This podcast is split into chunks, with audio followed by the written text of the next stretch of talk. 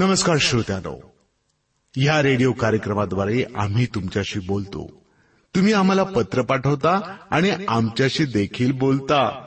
तुम्ही विचारलेली माहिती तुम्हाला आम्ही सांगतोच. त्यासोबतच खऱ्या देवाची ओळख करून देऊन आपला स्वर्गात जाण्याचा मार्ग सोपा देखील करतो. येशू ख्रिस्त हाच एकमेव आहे. की जो मानव होऊन या धर्तीवर आला आणि मानवाची पाप आपल्या डोक्यावर घेऊन त्याची पापापासून सुटका केली. त्याची केवढी मोठी शिकवणूक की पापाचा अभ्यर करा पाप्यांचा नाही. आपल्या कार्यक्रमाद्वारे आम्ही याबद्दल अधिक विस्तारानं सांगत आहोत. आणि त्यापूर्वी ऐका हे भावगीत.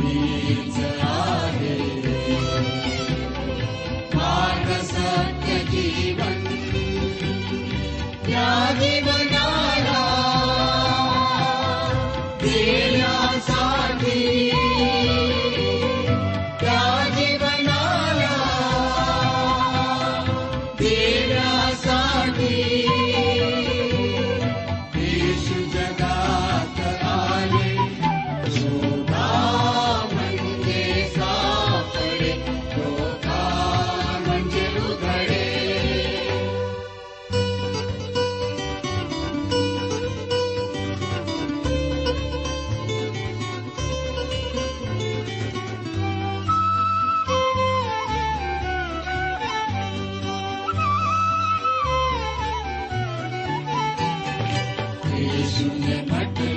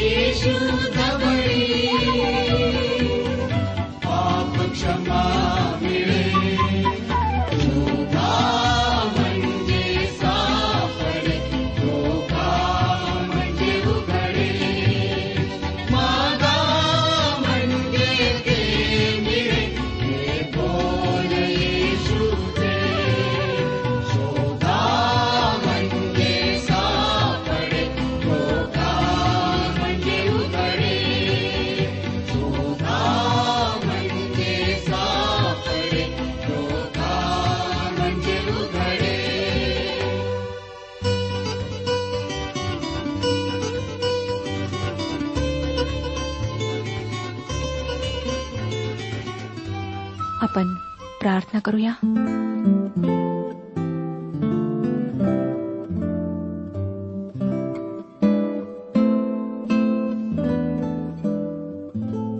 पवित्र प्रभू तुझ्या कृपेच्या सिंहासनासमोर आध्यात्मिक आशीर्वाद तू आम्हाला द्यावीस अशी भीक आम्ही तुझ्याजवळ मागत आहोत. आम्हाला आत्मिक गोष्टींची आवश्यकता आहे आशीर्वादांची आवश्यकता आहे. प्रभू तू आमची मदत कर की आम्ही ज्या गोष्टी अनंत काळ टिकणाऱ्या आहेत त्यावर आपलं लक्ष केंद्रित करावं. आमच्यापैकी अनेकांना ह्या जगाचा मोह आहे. पैसा संपत्ती शिक्षण इत्यादी सर्व गोष्टींमुळे आमचं तुझ्यावरचं लक्ष कमी झालेलं आहे. तू आमची मदत कर प्रभू. तू आम्हाला आपल्या जवळ घे. आजच्या वचनाच्याद्वारे आमच्याशी बोल. ज्या प्रकारे दाविदाने तुझ्यावर मनापासून प्रेम केले आम्ही सुद्धा तुझ्यावर मनापासून प्रेम करावं आणि त्या सर्व अनुभवांना आम्ही प्राप्त करून घ्यावं जे सर्व अनुभव दाविदाला आपल्या जीवनात आले. आज तू आमच्याशी बोल. जे आजारी आहेत प्रभू त्यांना स्पर्श कर आरोग्य दे. बिछाण्यातून त्यांना उठे. अनेक बिछाण्याला खेळलेले आहेत. वृद्ध अवस्थेमध्ये आहेत. दुखे आहेत जीवनाला कंटाळलेले आहेत त्रासून गेलेले आहेत. त्यांना स्पर्श कर प्रभू. आमच्या संपूर्ण मानव जातीला आम्ही तुझ्या पवित्र हातात देत आहोत. आजची ही वेळ आम्हातील प्रत्येकाकरिता आशीर्वादाची अशी होते प्रभू येशू ख्रिस्ताच्या कोड आणि पवित्र नावात मागत आहोत म्हणून तो ऐक. आमेन. श्रोत्यानो आम्ही पाहिलं की पंचवीसाव्या स्तोत्रामध्ये कशाप्रकारे दावीद परमेश्वराला स्मरण करून देत आहे की वात्सल्य आणि कळवळा ही दोन्ही तुझ्या स्वभावाची वैशिष्ट्ये आहेत आणि त्यांना स्मरून तू माझे सहाय्य कर. श्रोत्यानो देवापुढे आमची पात्रता आमचे सद्गुण आमची सत्कृत्ये मातीमोल आहेत. त्यांच्या आधारावर आम्ही देवाकडून काही मिळू शकणार नाही.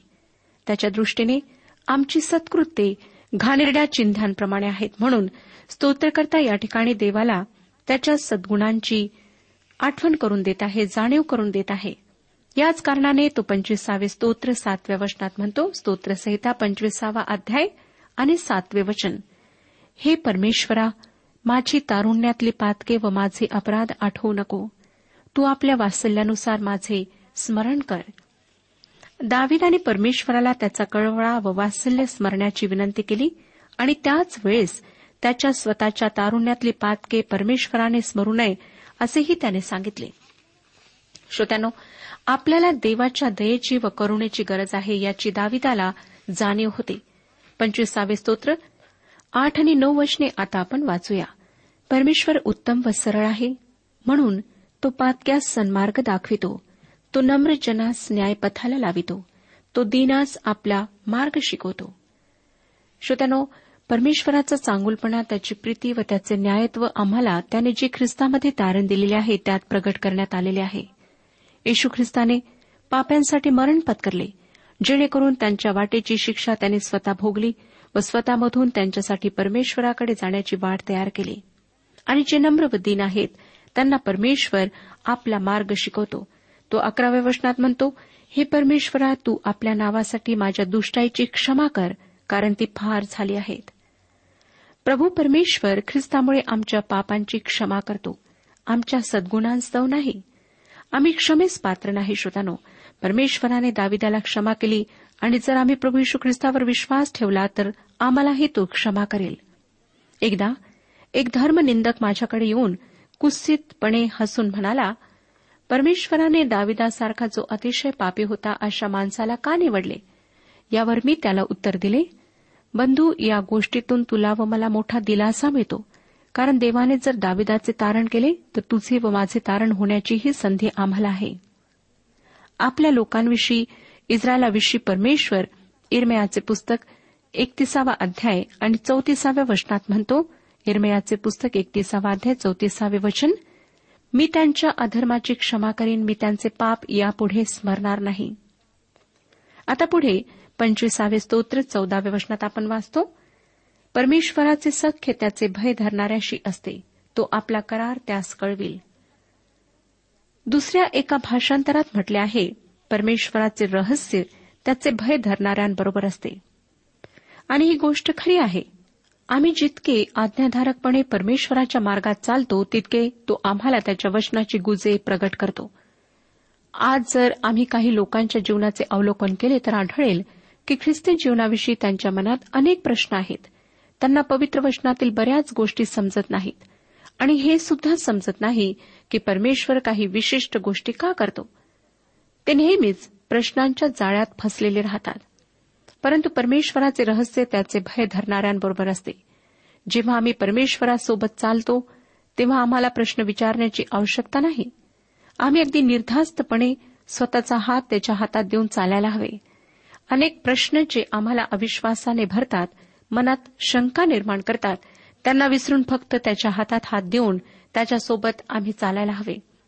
इरम्याचे पुस्तक तेहतीसावा अध्याय आणि तिसऱ्या वचनात वचन आम्हाला सांगतं मला हाक मार म्हणजे मी तुला उत्तर देईन व तुला ठाऊक नाहीत अशा मोठ्या व गहन गोष्टी तुला सांगेन. अब्रामाला परमेश्वराचा मित्र समजण्यात येते कारण तो विश्वासाने व आज्ञाधारकपणे त्याच्यासोबत चालला. आजही तोच परमेश्वर आमच्यासह आहे पण आम्ही त्याच्या कितपत सन्निध आहोत हा प्रश्न आहे. पुढे पंधरा ते सतरा वशने पहा काय सांगतात. माझे नेत्र परमेश्वराकडे नित्य लागले आहेत म्हणून तो माझे पाय जाळ्यातून सोडविल. माझ्याकडे वळून मला प्रसन्न हो कारण मी निराश्रित व दीन आहे.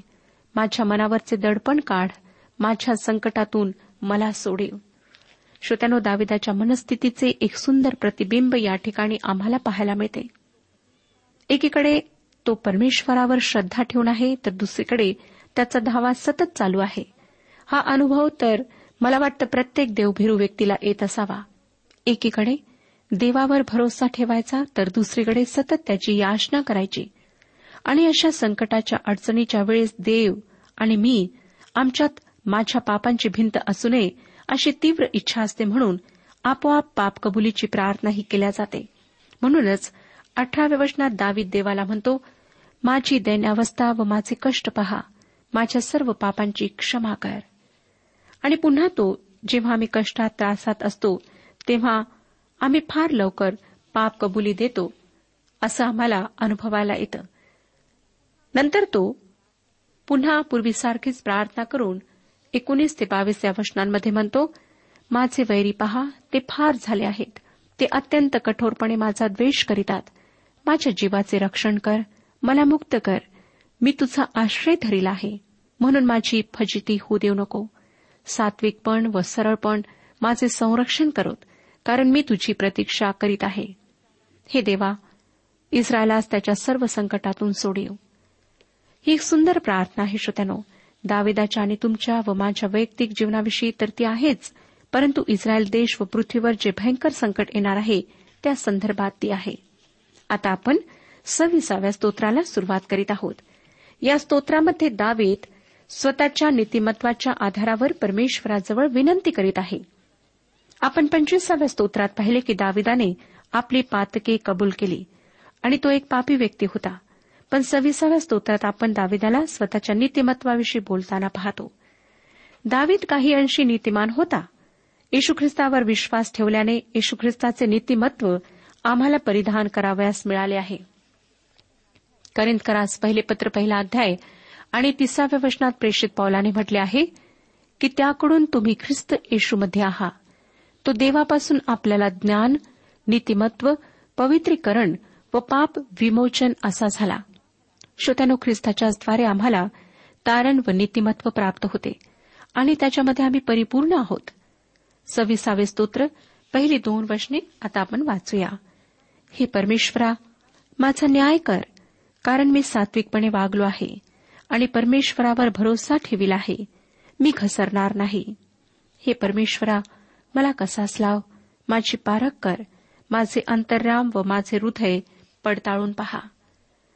हे स्तोत्र दाविदाच्या वर्तनाविषयी आम्हाला सांगते.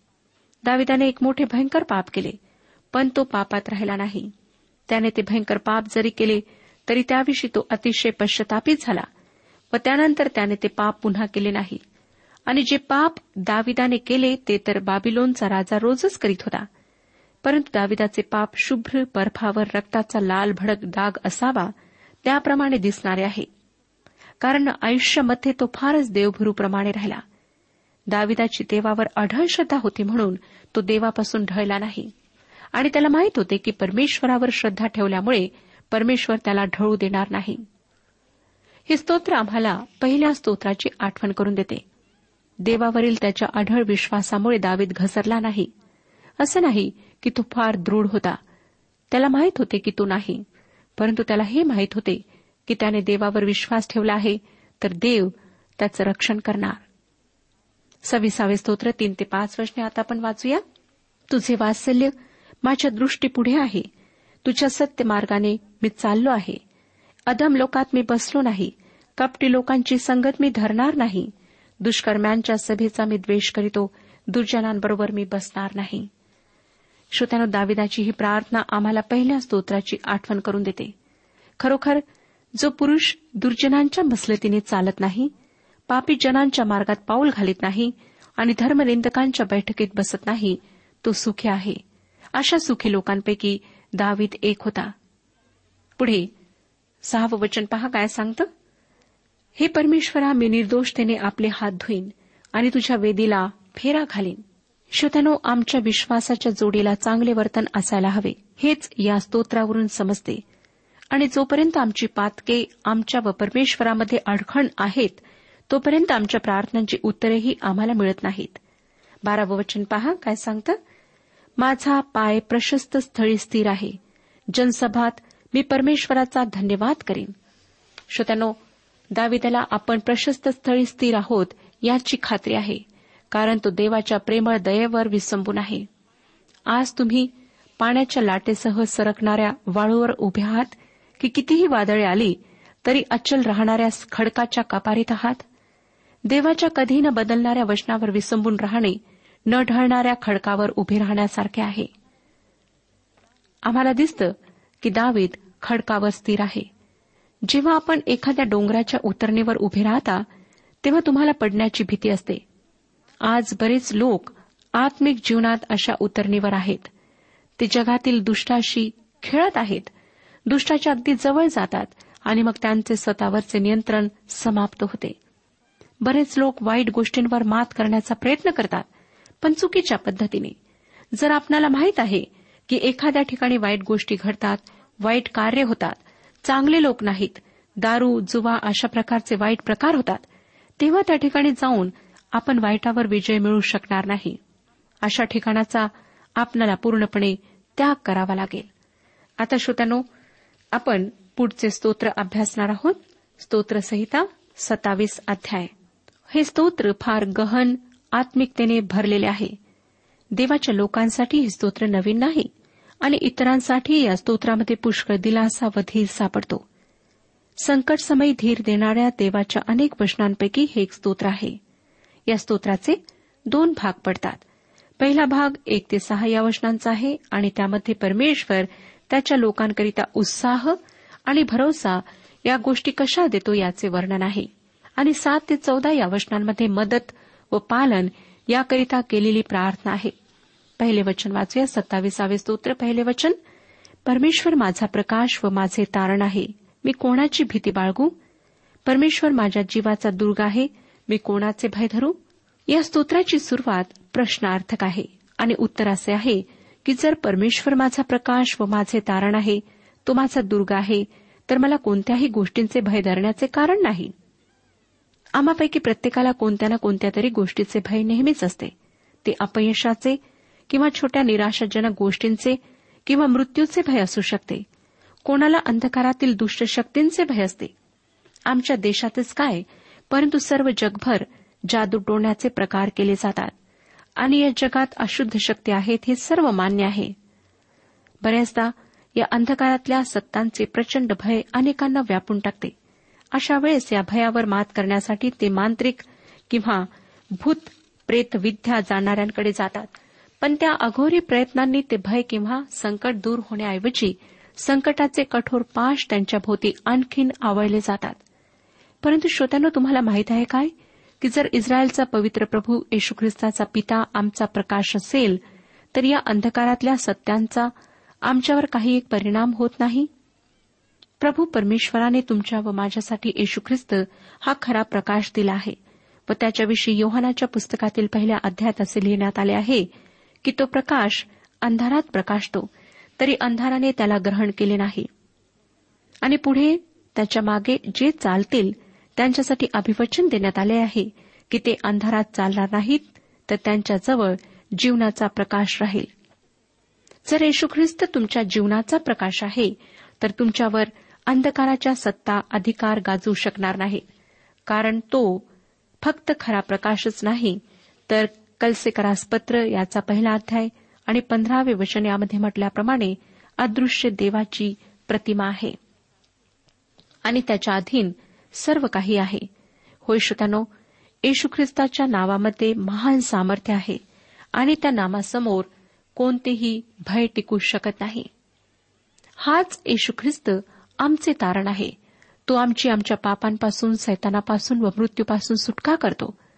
परमेश्वराने त्याला आमच्यासाठी या पृथ्वीवर देह धारण करून पाठविले.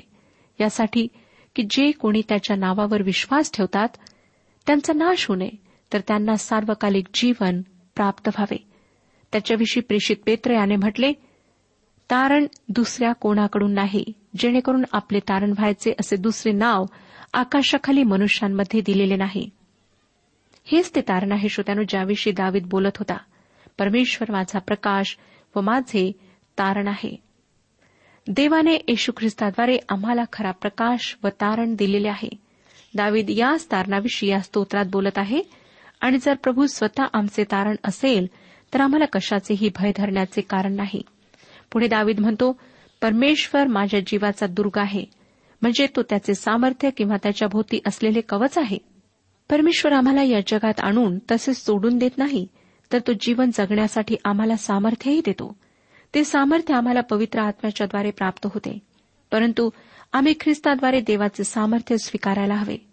जर आम्ही स्वतःवर स्वतःच्या शक्तीवर भरोसा ठेवत असू तर आम्ही देवाकडून सामर्थ्याची अपेक्षा करू नये. दुसरे वचन पहा काय सांगते? दुष्कर्मी म्हणजे माझे शत्रू व द्वेष्टे हे माझे मांस खाऊन टाकण्यास जेव्हा माझ्यावर चढाई करून आले तेव्हा तेच ठेच लागून पडले. असं वाटतं की दावीद आपल्या गतजीवनातले कठीण प्रसंग आठवत आहे. त्याचे जीवन अनेकदा धोक्यात आले. शत्रू त्याचा जीव घेण्यास टपून बसले होते परंतु प्रत्येक वेळेस ते फजित व लज्जित झाले. एका मेंढपाळाच्या रूपात त्याच्या जीवनाची सुरुवात झाली ज्यात त्याने मेंढराचे सिंह व जंगली प्राण्यांपासून रक्षण केले.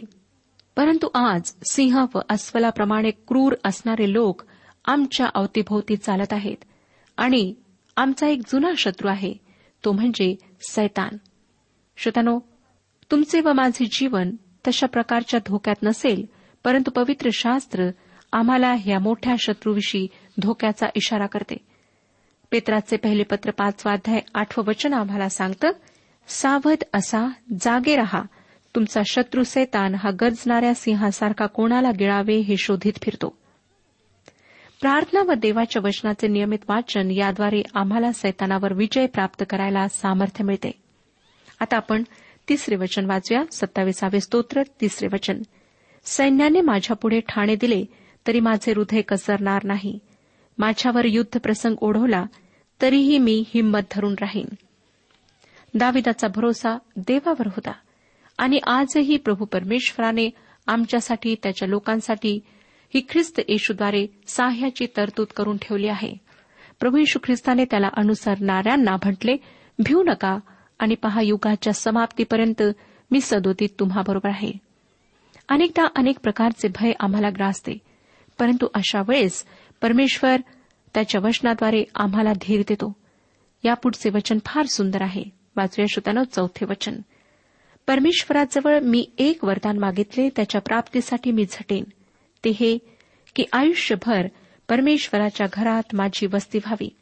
म्हणजे मी परमेश्वराचे मनोहर रूप पाहत राहीन व त्याच्या मंदिरात ध्यान करीन. हे फार चांगले वचन आहे श्रोत्यानो. लक्षात घ्या की दाविदाने देवाजवळ सुख संपत्ती आराम शांती या काहीच गोष्टी मागितल्या नाहीत.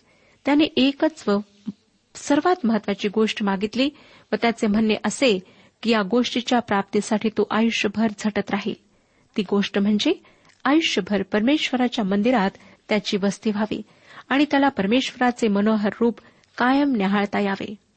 प्रेषित पौलाने देखील हीच इच्छा व्यक्त केली. फिल्पेकरास पत्र तिसरा अध्याय आणि तेरा चौदा वचनात तो म्हणतो फिल्पेकरास पत्र तिसरा अध्याय तेरा आणि चौदा वचने. मागील गोष्टींकडे दुर्लक्ष करून व पुढील गोष्टींकडे लक्ष लावून ख्रिस्त येशूमध्ये देवाचे जे वरील पाचारण त्या संबंधीचे बक्षीस मिळविण्यासाठी मर्यादेवरील खुणेकडे मी धावतो हेच एक माझे काम. त्याला केवळ एकच ध्यास लागला होता आणि म्हणून त्याला असेही म्हणता आले की जगणे हे मला ख्रिस्त व मरणे हे लाभ आहे. श्रोतानो आज तुम्ही तुमच्या आंतरिक जीवनाकडे लक्ष देऊन पहा. तुम्हाला कोणत्या गोष्टींचे केवढे महत्त्व आहे? याविषयी एक यादी अगदी प्रामाणिकपणे बनवा. पहा की तुमच्या जीवनात परमेश्वराचे नाव कोणत्या क्रमांकावर येते? तो तुमच्यासाठी सर्वश्रेष्ठ आहे काय? तो तुमच्या यादीमध्ये पहिल्या क्रमांकावर आहे काय? तुम्ही म्हणाल की त्याची गरज नाही. सतत देवदेव करणे मला पटत नाही. ठीक आहे. तुम्ही सतत देवदेव करू नका. पण पुन्हा एकदा प्रामाणिकपणे तुमच्या जीवनातल्या यश अपयशांचा नीट आढावा घ्या. तुमच्या निर्णयांविषयी तुमच्या जीवनातल्या सर्व आशीर्वादांविषयी बारकाईने विचार करा. तुमचे स्वतःचे निर्णय कितपत सुज्ञतेचे निर्णय आहेत? तुम्ही तुमच्या जीवनातल्या सर्व आशीर्वादांसाठी किती जबाबदार आहात?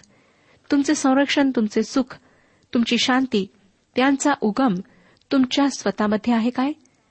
जितके तुम्ही प्रामाणिकपणाने विचार कराल तितके प्रखरतेने तुम्हाला जाणवेल की तुमच्या सुख शांती व आशीर्वादांच्या मागे केवळ एकच व्यक्ती आहे ती म्हणजे तुमचा कृपाळू परमेश्वर. मग या परमेश्वराला तुम्ही तुमच्या जीवनातली अडगळीची कोपऱ्यातली जागा का देता? तुमच्या जीवनाचा राजा बनण्याचा हक्क त्याला आहे पण त्याने तो तुमच्या हाती दिला आहे. जोपर्यंत तुम्ही त्याला स्वतःच्या हृदय सिंहासनावर बसवणार नाही तोपर्यंत तो तसाच कोपऱ्यात हाताची घडी घालून उभा राहील व तुमच्याकडे लक्ष ठेवेल. पण तुम्ही किती स्वार्थी आहात? जेव्हा संकटात तुम्ही पडता तेव्हा त्या अडगळीत उभ्या असलेल्या तुमच्या प्रभूला तुम्ही समोर बोलावता. मदतीसाठी त्याच्या हातापाया पडता. शेवटी काम झाले की गरज सरो वैद्य मरो असे तुम्ही त्याच्याशी वागता.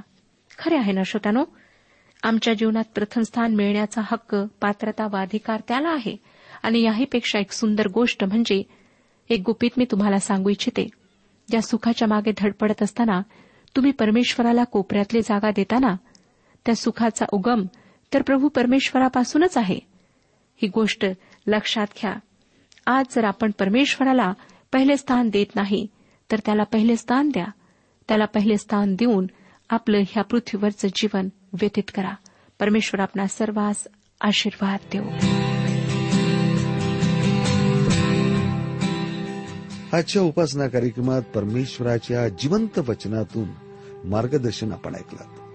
आजच्या या वचनातून आपणास काही आशीर्वाद मिळाला असेल यात काही शंका नाही. सदैव हो, जीवनविषयक काही शंका असल्यास किंवा काही प्रश्न असल्यास किंवा काही प्रार्थना निवेदन असल्यास पत्राद्वारे आम्हास अवश्य कळवा. आम्हाला अगदी आनंदच होईल. पत्र व्यवहारासाठी आमचा पत्ता लिहून घ्यावा. कार्यक्रम उपासना पोस्ट बॉक्स क्रमांक एक शून्य दोन बेजनबाग नागपूर पिनकोड क्रमांक चार चार शून्य शून्य शून्य चार.